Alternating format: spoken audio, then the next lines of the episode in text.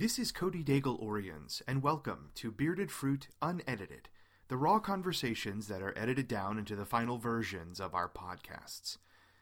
These conversations contain the outtakes that don't make it into our program, so if you enjoyed the completed episode, you might find something worth chewing on here.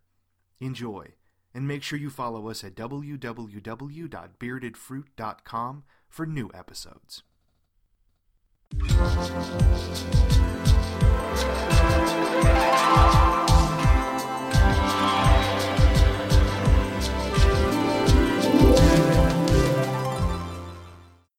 Hi, this is Cody Daigle Orians. And this is Neil Daigle And welcome to another episode of Bearded Fruit. Yay.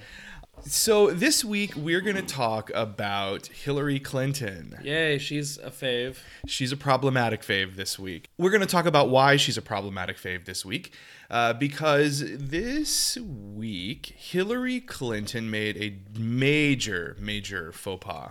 A gaff, if you a will. A gaff, a gay gaff. A gay gaff. Which At- is like a gay gasp, but a gaff. It's a big gaff.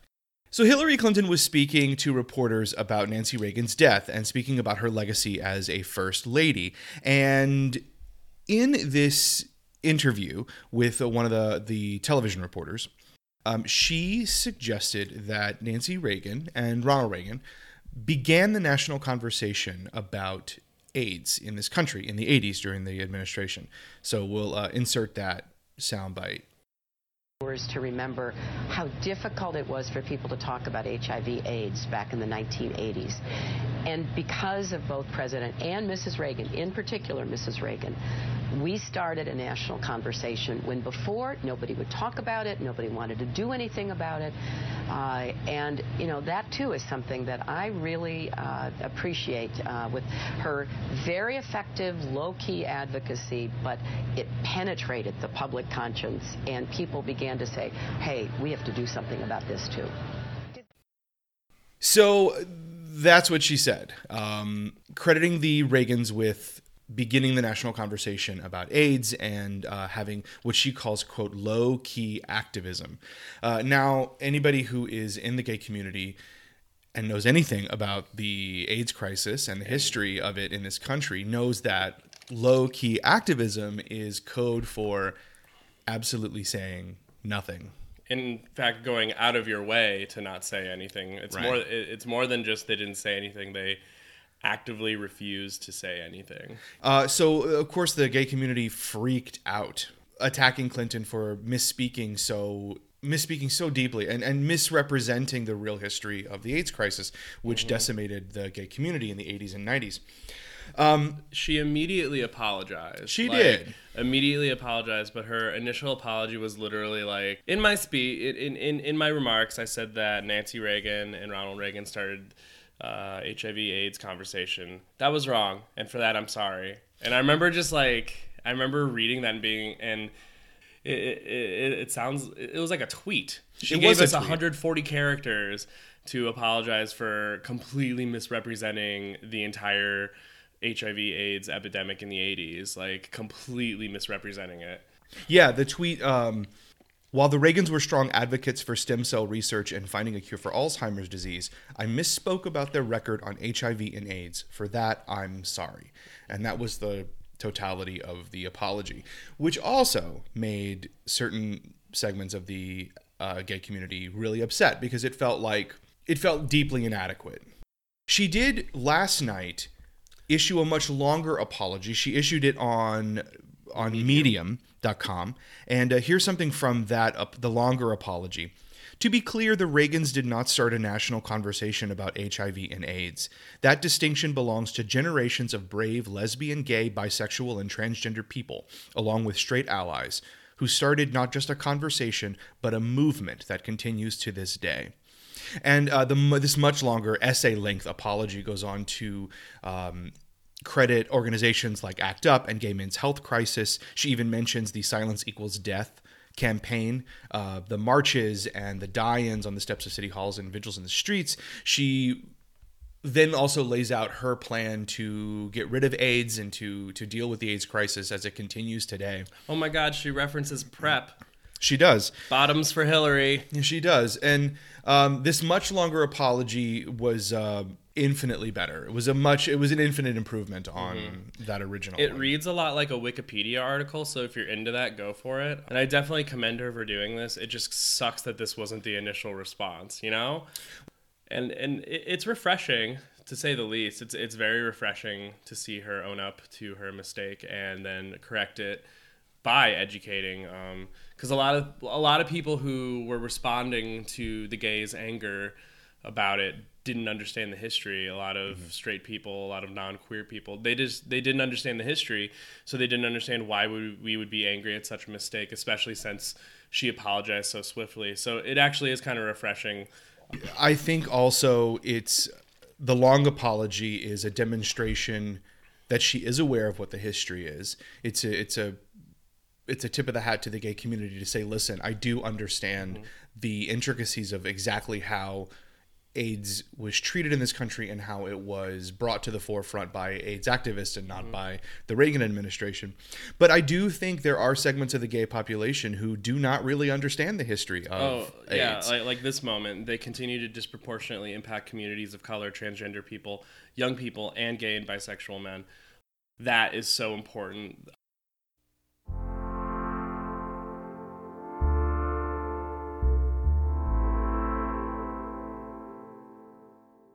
So let's take a minute and talk about that history. Today, we're quite comfortable talking about HIV and AIDS. The disease is now seen as a chronic but manageable illness, and we've got a complex and rich language for talking about the disease. You can be undetectable, your relationship can be serodiscordant, you can debate the pros and cons of PrEP. HIV has a vernacular, and many of us in the LGBT community are conversant. But in the early years of the epidemic, the public conversation around HIV and AIDS sounded a lot more like this silence.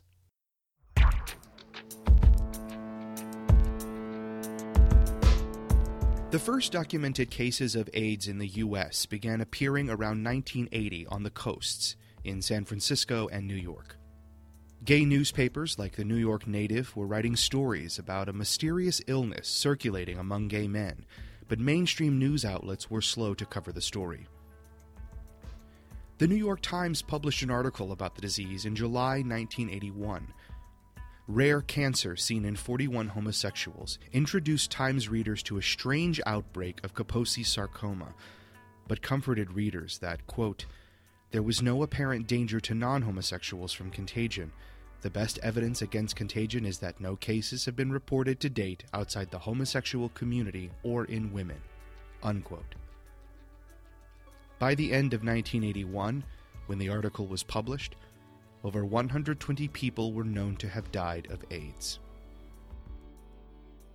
1981 was also the year that Ronald Reagan was sworn in as President of the United States. AIDS and the Reagan administration would essentially grow up together. And while AIDS would flower fast and spin out of control, the Reagan administration would essentially ignore that anything was happening. That silence would become one of the defining features of the AIDS crisis. The president wouldn't publicly mention AIDS until a speech in 1985, but as early as 1982, AIDS would come up in the White House press room. On October 15th, journalist Reverend Lester Kinsolving asks the Reagan Deputy Press Secretary Larry Speaks the very first public question about the AIDS epidemic.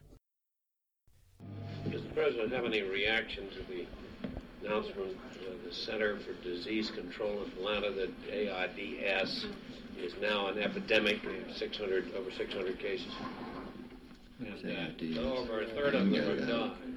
It's known as gay plague. no, it is. I mean, it's a pretty serious thing that uh, one in every three people that get this have died, and I wonder if the president is aware of it. I don't have it. Are you? Do you? You don't have it. Well, I'm relieved to hear that, Larry. I, Do you? delighted. No, I You, don't. you didn't answer my Well, I question. just How do you know? In 1982, when the question was asked, there were over 600 deaths due to AIDS. By 1984, the administration had allocated funds toward research, but still failed to take the epidemic seriously. Again, here's a recorded exchange between Kinsolving and Speaks. Lester's beginning to circle now. He's moving in front. Go ahead. Since the Center for Disease Control in Atlanta reports That that, an it, AIDS question. that an estimated, You were look, close. can I ask a question, Marty? You were close. An estimated 300,000 people have been exposed to AIDS, which can be transmitted through saliva. Will the President, as Commander in Chief, take steps to protect armed forces, food, and medical services from um, AIDS patients or those who run the risk of spreading AIDS, in the same manner that they forbid typhoid fever people from uh, being involved in the health or food services? I don't know. Well, uh, could you, is the President concerned about this subject, Larry? That I haven't seems heard to have express evoked so much concern. Jocular reaction here. I, you know. I haven't heard It him isn't only the express. jocks, Lester. Has he sworn off water faucets? No, but I mean, is he going to do anything, Larry? If- Lester, I have not heard him express anything. You I'm mean he sorry. has no, uh, no, expressed no opinion about this epidemic? No, but I must confess I haven't asked him about it. Would you ask him, Larry? Go back into this problem. Have you been checked? President going to ban lots of monkeys. In 1984, over 5,500 deaths were attributed to AIDS. In 1985, the president finally mentioned AIDS for the very first time in a public speech. But the crisis was becoming hard to ignore. Ryan White, a 13 year old hemophiliac, contracted the disease through a blood transfusion and was barred from his school in Indiana due to AIDS hysteria. 1985 was also the year actor Rock Hudson, a friend of the Reagans, died of AIDS. In 1985, there were also over 15,000 dead from AIDS. In February 1986, President Reagan instructed his Surgeon General C. Everett Koop to prepare a report on AIDS. The administration was finally making small steps toward recognizing AIDS as a public health threat. On April 2nd, President Reagan appeared before the College of Physicians in Philadelphia to deliver his first major speech on AIDS, calling it, quote, public enemy number one. There were over 24,000 dead from AIDS.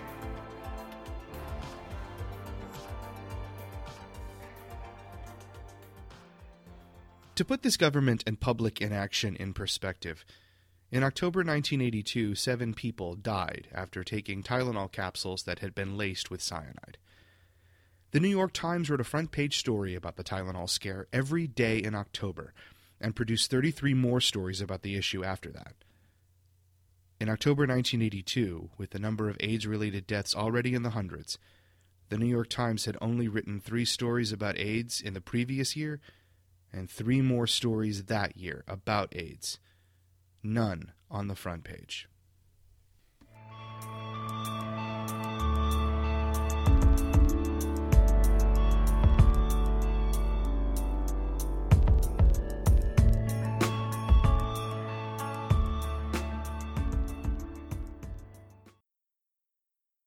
Good for you. Yeah, and so the what I think is most interesting about this moment is not necessarily that she made a mistake and um, and we should crucify her for that mistake because politicians misspeak all the time. But I thought it was an interesting moment for the gay community specifically because this really is is a story that is focused around gay men because the the HIV crisis um, disproportionately affected gay men in the early 80s.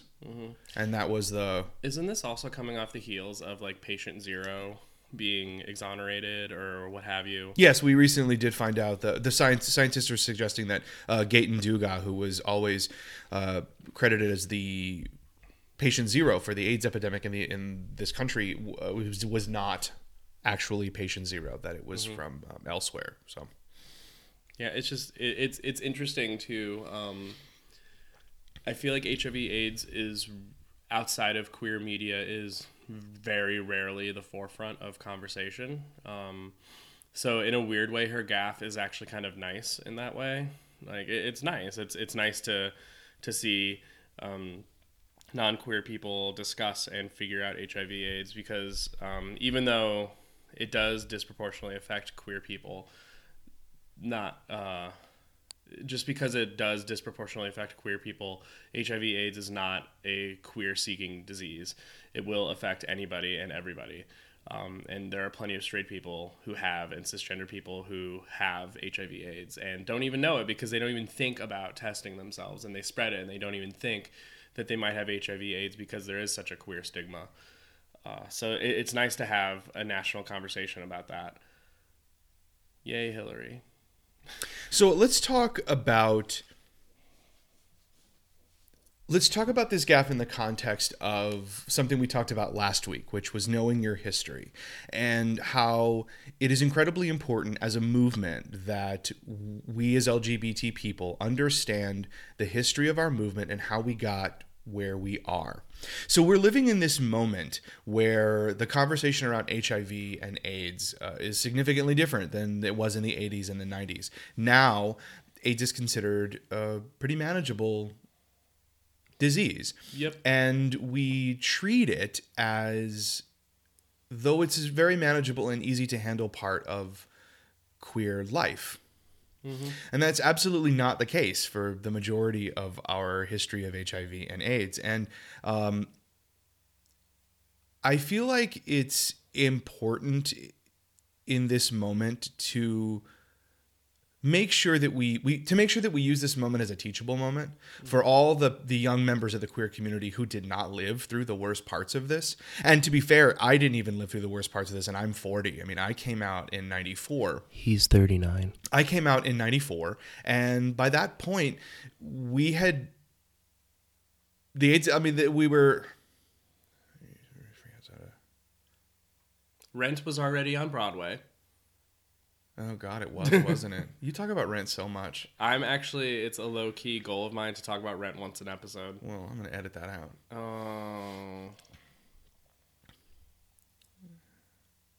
This is- Can we start over All the way? Yeah Why? I just feel like my brain is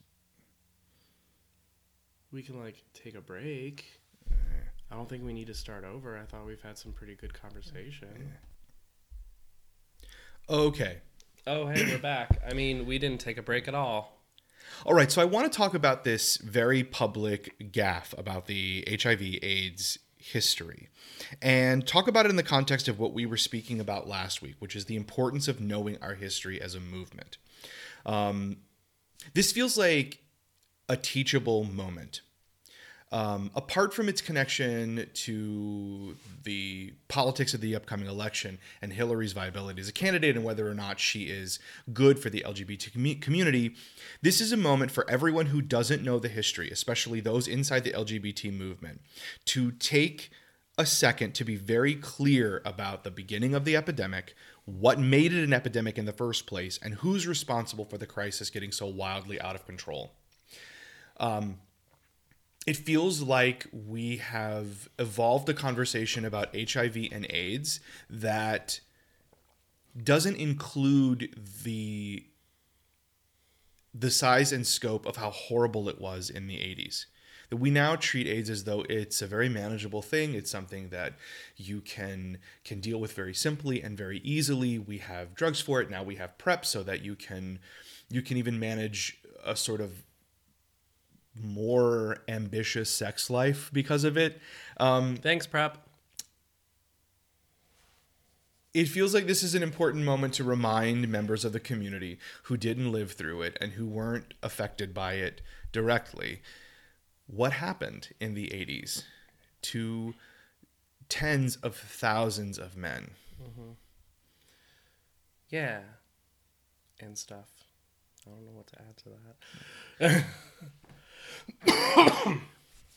So let's talk a little bit then about gays freaking out about Hillary Clinton. Um, Hashtag gays freaking out. gays freaked out about this gaffe of Hillary Clinton. It And rightfully so. And rightfully so. It launched a thousand blog posts and videos and Facebook statuses of people being very upset that she would dare say such a thing.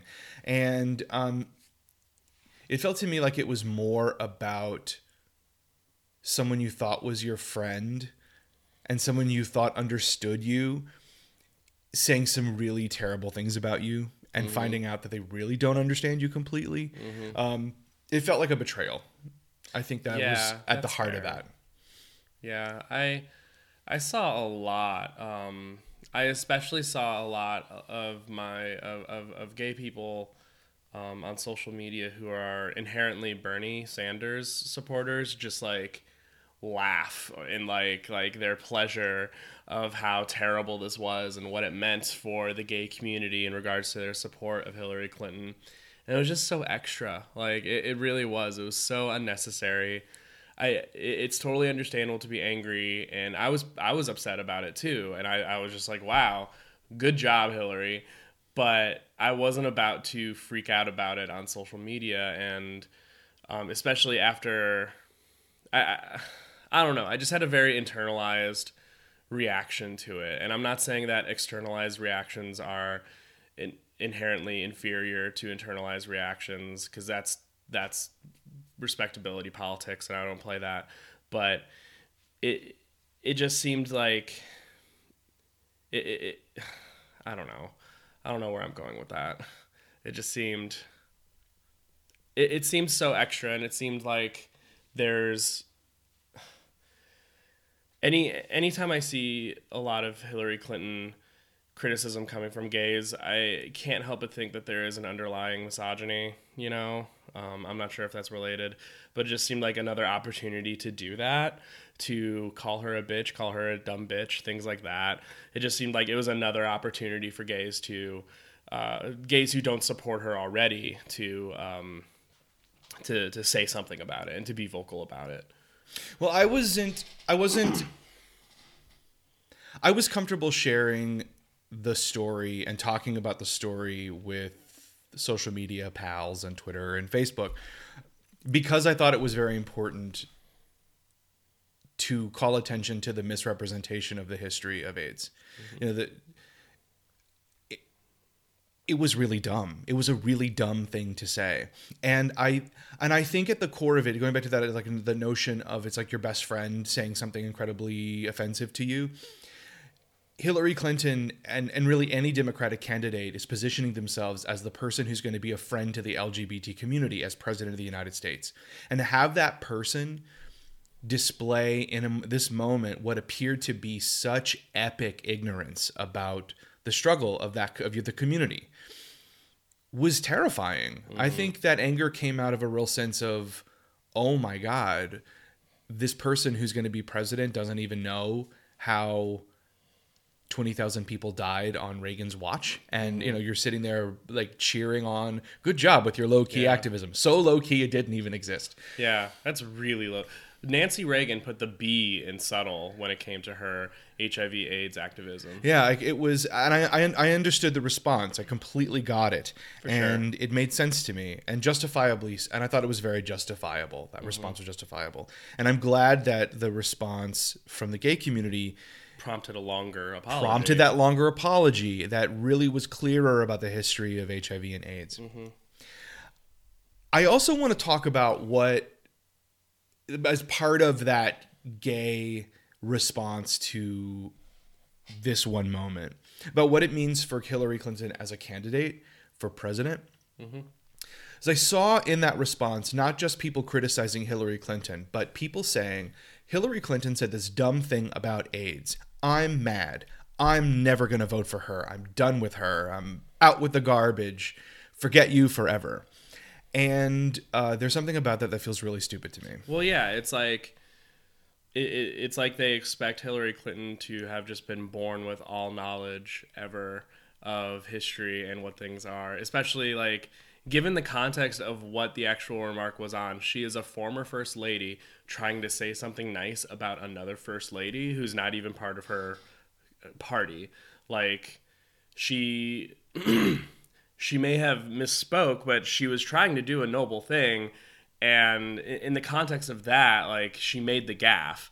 She made the gaff while trying to, and and the full quote she talks about um, Alzheimer's and she talks about stem cells as well, and kind of tacks on HIV/AIDS at the end.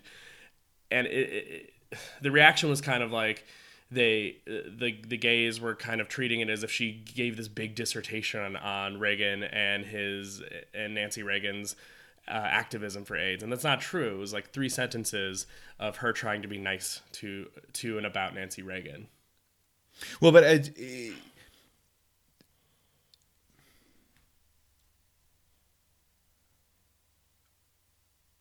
what I'm interested in talking about is the refuse the, the the rejection.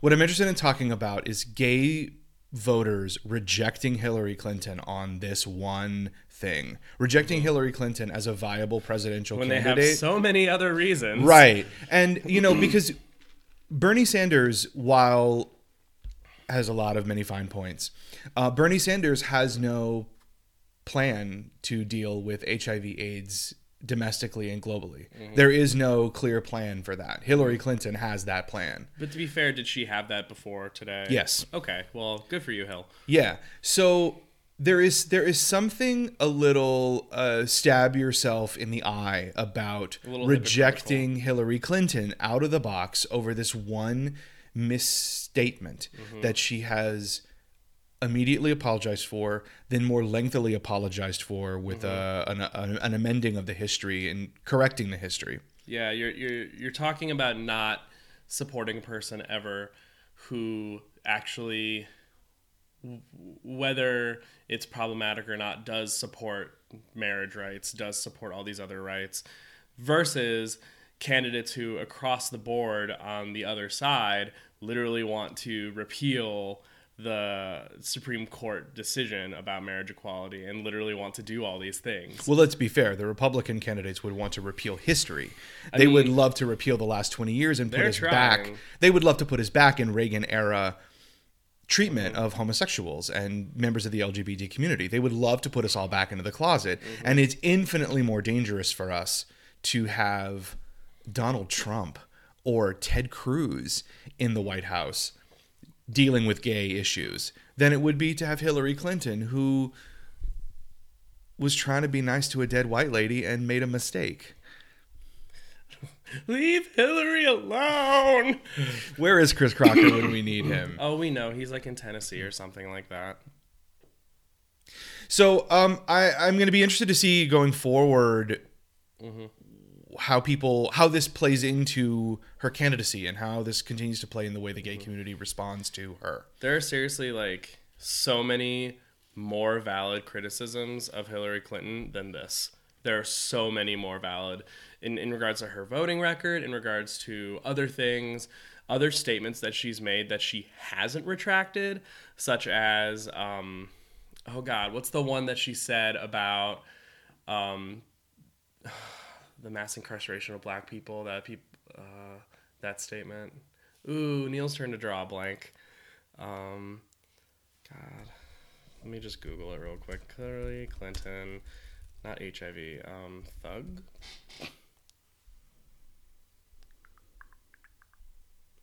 Are you talking about the super predator comment? Yeah, yeah. So like, like she made these comments about Super Predator, and she she effectively helped pass legislation that led to the mass incarceration of mostly black people and has yet to really say anything about that but immediately apologizes for this gaffe so like there are just so many other valid reasons to criticize clinton than this and this is actually a very well it, it- it's a very well handled thing that she did. She immediately apologized and then followed it up with this longer apology that better details the situation. And it, it is a learning moment, and she's taking it as a as a way to show that she is learning and also trying to teach others.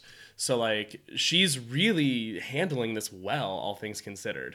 Well, and I think in the end, I'm content. I think in the end, I'm content to allow the gay community and everybody on the left to, to continue this sort of schoolyard fight over Bernie Sanders and Hillary Clinton. Content to have that happen until we get to the general election and we find out who we're going to have. Then everybody better rally behind whoever the Democrat is. They can put anybody up there as far as a lamp the lamp that I'm looking at now in your studio, that can be the Democratic nominee, and I will vote for that lamp. Lamp um, Carpet is my favorite uh, Democratic nominees. Yeah. Uh, Lamp would be a really great president. The lamp turns me on for America. That's Turn on the light again. The light again. Make America lit. It's lit, fam. uh, we're so white. I'm sorry.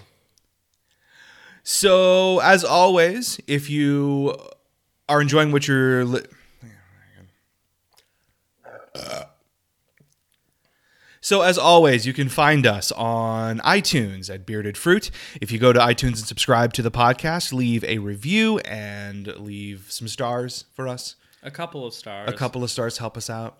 You can also find us on Facebook at Bearded Fruit, and you can find us on the web at www.beardedfruit.com. Cue the music. And we'll see you next week. Bye. Love you.